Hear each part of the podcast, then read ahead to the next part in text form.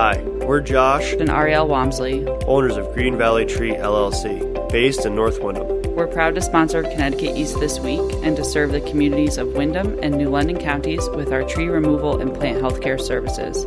Visit our website at greenvalleytreeworks.com for a full list of our services or give us a call on 860 234 4041. We look forward to hearing from you. It's October and the annual Observation of Breast Cancer Awareness Month. We talk to Echo Associates about the latest advances in cancer treatment service and a cancer survivor on her personal cancer journey.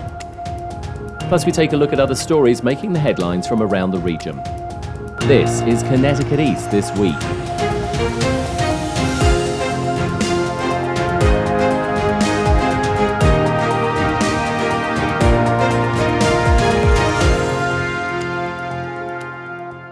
Hello, I'm Brian Scott Smith. Every October, we raise awareness about breast cancer in the hopes of educating more people about the disease and to find out the latest treatments available to fight it. Echo Associates is an independent cancer treatment organisation based in Norwich who specialise in cutting edge treatment for all types of cancer and helps many people with cancer diagnosis here in eastern Connecticut. And apart from the treatment, it's also about hearing people's personal cancer stories as well to help those living with cancer and those who care for them better understand the disease and how it affects everyone differently. Joining us on the podcast is Dr. Susan Johnson, Director of Research at Echo Associates, and Janina Wagner, a breast cancer survivor and uh, somebody who receives, continues to receive treatment here at Echo. To you both, welcome to the podcast. Thank you. Thank you. Janina, I want to turn to you first. As a breast cancer survivor, personal stories are something which we love on the podcast. They're very important. And of course, we're talking about an incredibly important situation here your health and the fact that you were diagnosed with breast cancer. Can you just walk us through that journey from the point of when you were told you know mm-hmm. you had a diagnosis of breast cancer? I'd had a mammogram in December of 2021, or, and everything was fine. And in February, I think it was, I was in the shower doing a self examination and I felt this big grainy thing. And I thought, this is not good. this is definitely not good. And twice they had called me out of mammograms to have a ultrasound. Nothing ever showed up because I have triple negative cancer and it's lobular, and my breasts were dense breasts.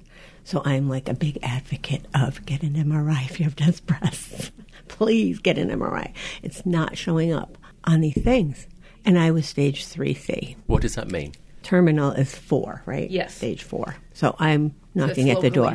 So just talk us through. Obviously, you know, you receive unfortunate news that uh, you know you've got mm-hmm. a diagnosis of breast cancer. Just talk us through, you know, what happened then, because obviously you're still here. Thankfully, mm-hmm. you're still having treatment, which of course is great, and we'll be getting onto that in a little mm-hmm. bit. It's not a death sentence. There are options. There are treatments. So talk us through some of that and why you came here to Echo. I almost didn't because I didn't know because I worked here for 20 some years and I thought, oh, I don't want everybody to know my business and stuff. But it was so dire, it was so serious. I knew the people here I could trust as friends and that they were not going to let me down for anything. And they haven't. And it was closer to home and my husband could be here. So I decided to stay here and and go to Dr. Yang. So, talk to us. Obviously, we don't want to get into too much, obviously, yeah. personal stuff because obviously that is personal to you. But so treatments were available. Just talk to us, you know, in general terms. I mean, how many treatments and what type of treatments have you sort of uh, it received? It takes a long time. I've received what ACE, what is ACT really? Yes, is that what we call it? Yes. For several months, lost all my hair and my sense of taste, and swelled up. Mm-hmm. everywhere. Then after that, I went to, I think I went to radiation and then to Xeloda. So the radiation, because it was so, the cancer was so deadly, was a really heavy radiation. It just crisped me up. It was like yellow scabs, thick scabs, it, which was hard, but I tended to, to be okay. The girls there are wonderful. And um, so went to that. When we finished that, then I went on an oral, which was the Loda, And you can just tell by my hands, the skin came, this isn't bad, this is really good because I've been off for a while. but literally shredded off my hands and my feet, and they swelled up. So you, it was very difficult and very painful, and some at some times, and still, even though I've been off for a little while, my, the balls of my feet are like cr- feels like they're crunchy. There's there's a solid thing in the ball of my foot, and my toes are numb and my fingers are numb, so I drop a lot of stuff. Thankfully, my husband is there. So that's kind of through. So I did the Xeloda.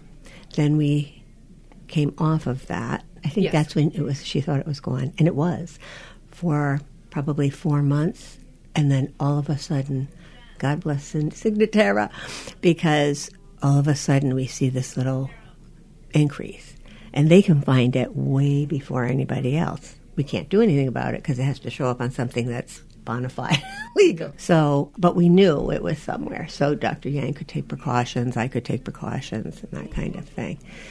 And it's just kind of been an up and down since then because many of my mastectomies on I had two different cancers, triple negative on this side and a very Estrogen receptor. yeah, positive. a, very easy one over here. Signatera came through, and we watched that and just waited for it to come to a level where we could actually start some kind of treatment. And because Xeloda had worked so well, she tried Xeloda again. Sure enough, brought it down to zero for a couple of months. And then little by little, it's creeping. And because of the radiation, the stitching on that breast, because it makes it, the skin really like paper. And the breast is very different than the other one because this is soft. This one's very rigid and it just stands wherever it is. So it, and it can be a pain in the neck, but so it kept it kept opening up, believe it or not. And the physician's assistant would I'd go in, she'd cut some of the bed skin off and stitch it up, and finally she said, "I think we need to think of something else because this is not working. The radiated skin is way too dry. So, two weeks ago, three weeks ago, I had a double operation. One doctor was in the back taking a piece out of my back to place here, and the other physician's assistant was in the front taking everything out of the bad breast. So, we're starting all over here, but it's working really well so far. So you, you're having what reconstructive surgery? Again, yeah. How do you feel about all of this? I mean, you look. I just want to like Grateful. paint. I, well, of course, I just want to paint a picture for the listeners because um, although we will put up some pictures of you, you look amazing. Uh, you look in glowing health here. I have a You- wonderful husband. Well, and you're obviously mentally strong because this stuff I am. takes it out of you, doesn't it? I mean, people don't realise It does. how much this takes it out of you. Oh yeah, you go to pieces all the time, but then it's like, okay, you're fine. Just get on with it and and keep going. That's just who I am. And I, for some strange reason, I don't have a lot of pain. I had, I mean, I might have discomfort where it feels tight or something, but I haven't had pain through any of all those operations. Any pain. which is absolutely amazing, isn't mm-hmm. it? I want to bring in Dr. Johnson now. Uh, Susan, thanks for joining us as well, Director of Research here at Echo Associates. I'm guessing Janina's story is not uncommon, is not unusual for women who receive a diagnosis of breast cancer. That's correct. And as you know, we have a active research department here at Echo, which is really well supported by all the clinicians here. And every single patient that comes to Echo for treatment, prior to them seeing the physician, review, review their chart and see if they're eligible for any clinical trials. And we did that with Jana. Unfortunately, Jana had two separate primaries. one was hormone positive and one was not, which really knocks her out of clinical trials. So, what she's talking about with this Signatera, we have the newest technologies that we are able to use here. And this technology will originally take the tumor and blood from the patient and look and see if they can find neoantigens, little proteins that they can identify from the cancer cell in the blood. And then during treatment, we constantly monitor this to see if we see the same neoantigens. And as Jenna said, hers dropped down to zero for an extended period of time. And we saw it rise. And we see this rise before any radiographic changes. So we waited and did change, um, did imaging and did see that there was some progression. And we are constantly doing this now with uh, Jana to see if we're seeing a recurrence of the disease. Talk to us, if you would, Doctor. As you say, you are Director of Research here at ECHO, which is an amazing organisation here in Norwich, Connecticut. Clinical trials is one of the, your other big things. You're able to apparently bring these on quicker than many other, you know, cancer organisations. Talk to us about that and how you managed to do that, and why is it so important? It is probably the most important thing, and I'm extremely passionate about it. Is that patients should be able to get the most cutting edge therapy in their own community. We have sent many patients to tertiary care like Dana Farber or MSK. Negotiating the transport, the finances, the hotels is very difficult. So, if we can offer this treatment in their own community, we do. So, we usually have about 30 clinical trials going at a time.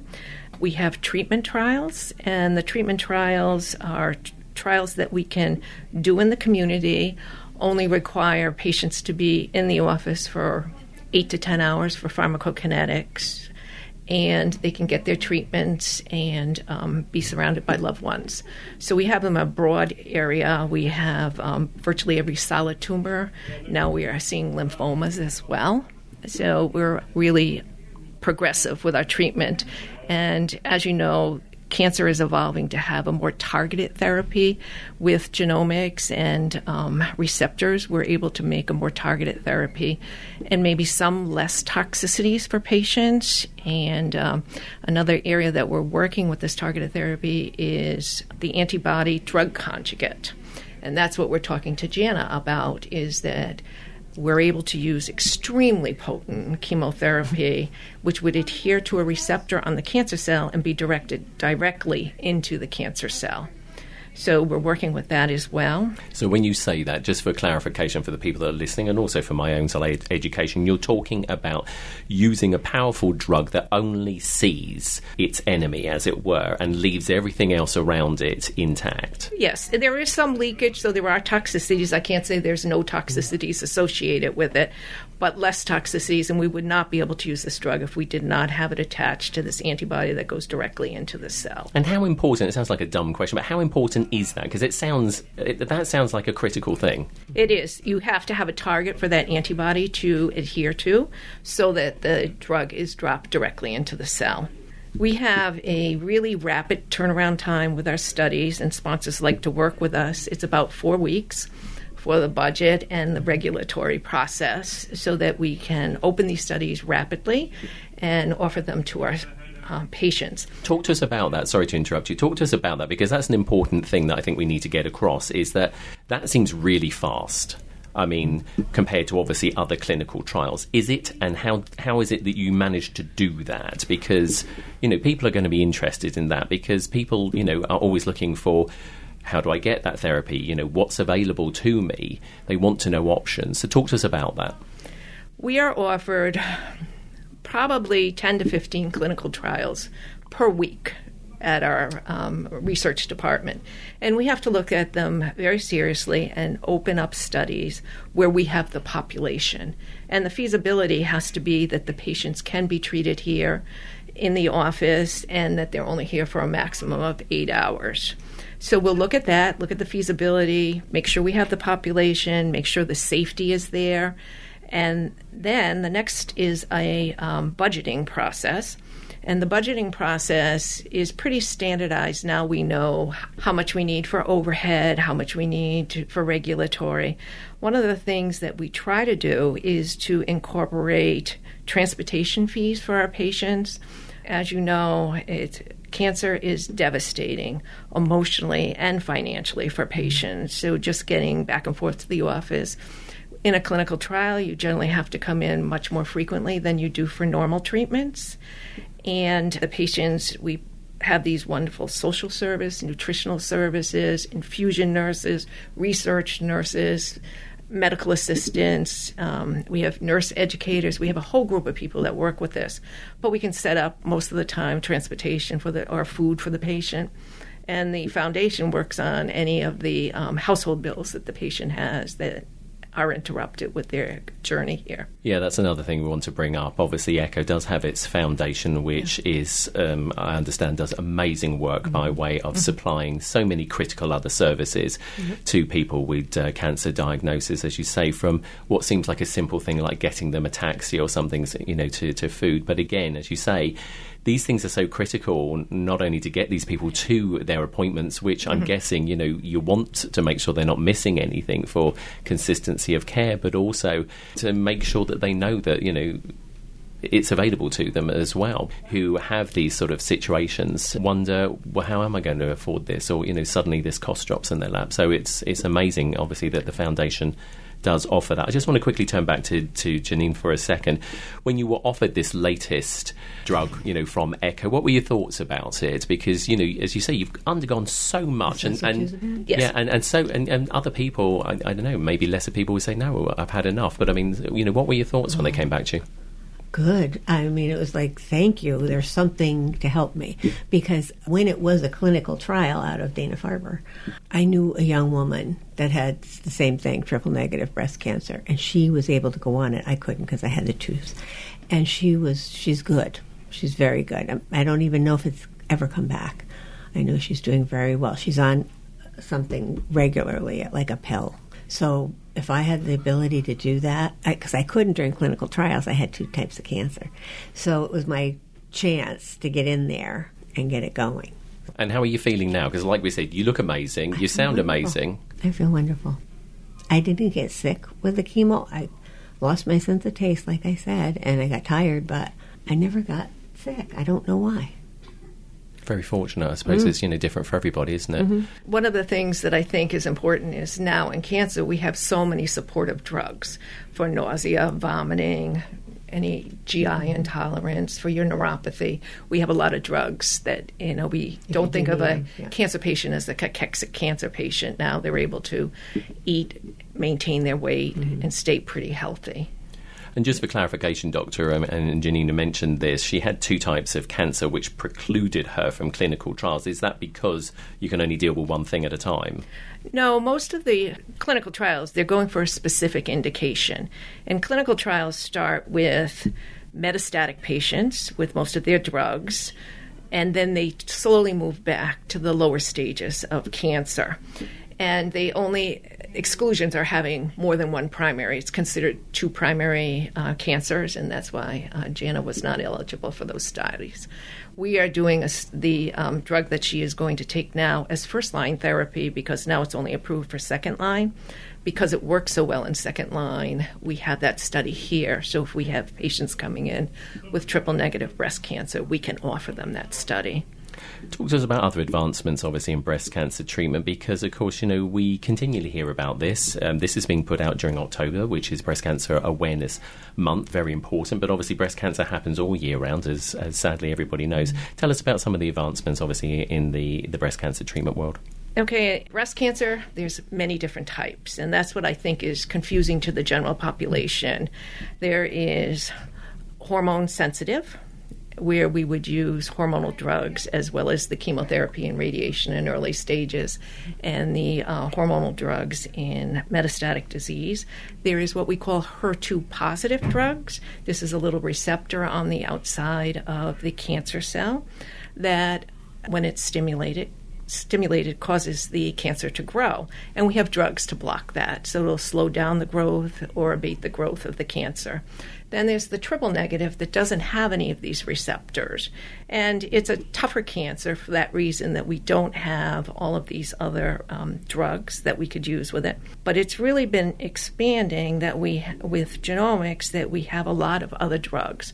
One of them are the CD46 inhibitors, uh, CDK inhibitors, and these drugs work within the cell to decrease the replication of the cell, reproduction of the cell. So we have lots of studies that we're introducing these. All of these drugs have been used in the metastatic setting, and now we're introducing them in earlier stages to see if we can decrease the recurrence of cancer. We also have identified um, a PIK3CA mutation that we have specific drugs for that as well. And 40% of the patients will have this mutation. Mm-hmm. Hormone positive um, patients, it's 70 to 80%. So all of those patients will have their treatment whether um, they have chemotherapy, radiation, surgery, and then take these drugs hormonal drugs afterwards to prevent recurrence. And through time, we've really evolved to which is the best drug.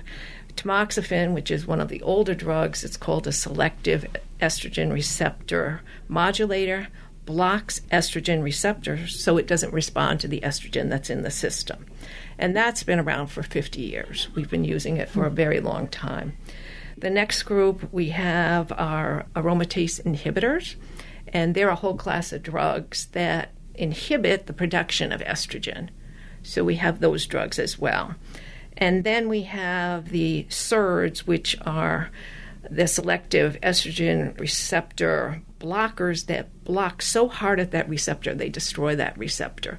So we have tons and tons of hormonal drugs for those. And initially, as I said, they were all in the metastatic patients. Now we've moved um, to the patients that have no evidence of disease, they're cured, and we're trying to prevent their recurrence. And we have constantly having studies to see which is the best, which has the least side effects, and how long we should take all of these drugs. So when people, of course, you know, blithely say, "Oh my God, you know, all these years they still haven't like cured breast cancer." There's the reason. There's so many different varieties mm-hmm. of it, just like any other cancer. These things take time. They take a lot of, of study and research, and, and thankfully, obviously, doctors like yourself and organisations like Echo are, are, there at the forefront of it. I just want to put this question to you as well, Doctor. We seem to hear more and more about people being diagnosed with cancer, be it breast cancer or other forms of cancer. Is it just because we've become better at diagnosing it? And it's not a case of suddenly there's like this explosion of cancer in the world because I think you know people get that little bit of a fear. They think, oh my god, all I keep hearing about is breast cancer. Oh, mammograms are standard now, so we can identify it early. But as uh, Jenna has said. With dense breasts, we may miss stuff. So we're seeing more and more MRIs right up front in dense breast. And the radiologists are now using computer technology to read as well. So we find things really early. And I think the awareness of breast cancer really makes women aware and that they should get screening. Mm-hmm. So it's really important to have that screening. It's been great talking to both of you. Janina, thank you ever so much for sharing your story with us. Mm, we wish you continued success as your treatment continues here at ECHO. And Dr. Thank Susan you. Johnson, Director of Research here at ECHO as well to you and all of your team that do this work every day that help to keep people alive. Both of you, thank you for joining us on the podcast. Thank you. Thank you. And if you have recently been diagnosed with cancer or are living with a cancer diagnosis and want to find out more about the services and treatment provided by ECHO, then visit their website at echoassociates.org. It's hurricane season, and your trees can be damaged by high winds. Green Valley Tree has you covered with our emergency tree service outside of our regular business hours. We offer emergency tree service by bucket, crane, and climbing for residential, commercial, and even municipalities across eastern Connecticut. From full tree removals, uprooted or broken trees, to broken, hung up, or fractured tree limbs. Call our emergency hotline on 860 966 5710 or visit our website at greenvalleytreeworks.com. Time now for a look at other stories making the headlines this week. Governor Lamont announced that he has signed a multi state agreement for offshore wind procurement with Massachusetts and Rhode Island, the first in the nation. The Memorandum of Understanding will create a pathway for a potential coordinated selection for future offshore wind projects as the industry in the US and globally deals with rising costs and supply chain issues affecting the viability of many projects. Lamont said, however, he believed in offshore wind and the state's ability to make it happen. We're going to go out to bid again uh, early next year, and we're going to see whether the market has changed a little bit. Right now, with relatively high interest rates, some supply chain issues, you know, getting the barge up or the boat here so we can move, you know, there are some constraints. And you can say fundamentally, I worry about the wind power industry. I don't. I think these are short term things, and we're going to keep going out to bid as we get the market right. So that's what we're going to find out in January, February of next year. Katie Dykes is the Commissioner for the Connecticut Department of Energy and Environmental Protection, or DEEP and was upbeat about the New Deal and coalition. So, by aligning and shopping together, we expect that we'll be able to achieve more competition in our RFPs. We'll be able to make joint selection decisions. We think this is the kind of leadership that's needed to help move the offshore wind investment future forward. I know that, of course, there's been a lot of economic challenges that have been affecting infrastructure projects all across our country, all across our economy, and the renewable energy industry is not immune to that. David Ortiz is the head of government affairs northeast for Orsted, the global energy company responsible for many offshore wind farms, the redevelopment of State Pier in New London, and the company behind Revolution Wind, which will power around 300,000 homes in Connecticut once built. Ortiz acknowledged his industry is being challenged currently and said they still have plans to build their Revolution Wind farm. I would say that we're planning to begin offshore construction in the new year, and we're engaging with all of our partners to continue to discuss the challenges that we face. We have not yet taken a final investment decision on Revolution Wind. The new multi state announcement comes hard on the heels of news that energy company Avangrid have pulled out of their proposed Park City offshore wind project with the state of Connecticut and the city of Bridgeport, citing the project to be unfinanceable under its existing contracts with the state and that it intends to rebid next year. Avangrid have agreed to pay a $16 million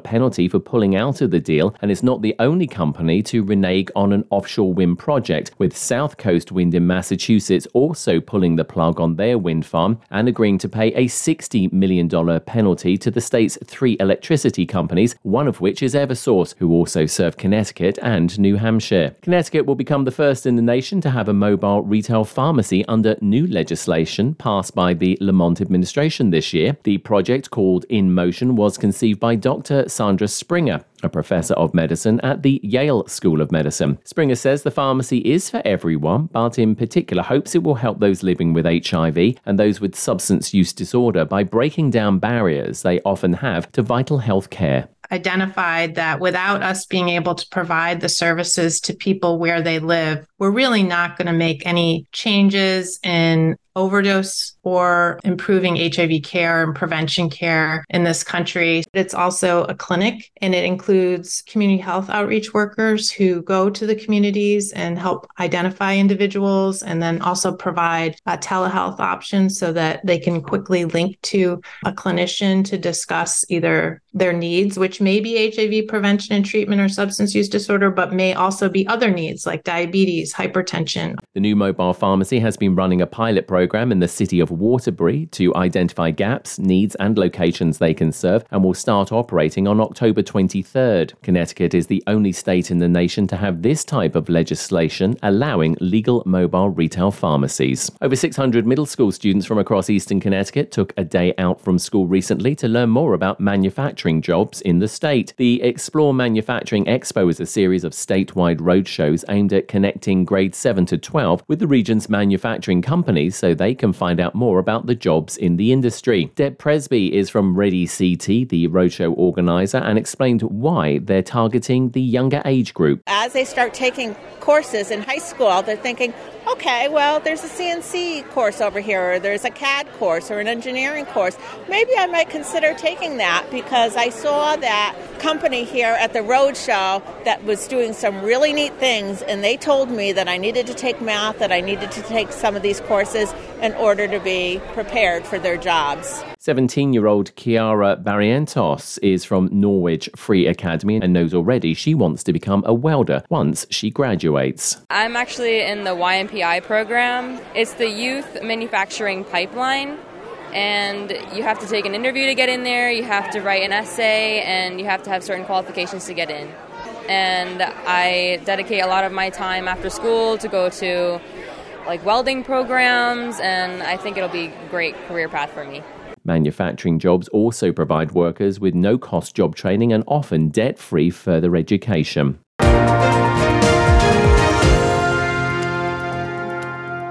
That's all from us for this edition. Do send us your questions and story ideas to the show via our website at connecticut east.com or Facebook or Twitter at Connecticut East and on Instagram at Connecticut East This Week. And you can listen to the show again on our social platforms on demand and by asking your smart speaker to play Connecticut East This Week podcast. And please like, follow, and share on your social media too. I'm Brian Scott Smith. Thank you for listening.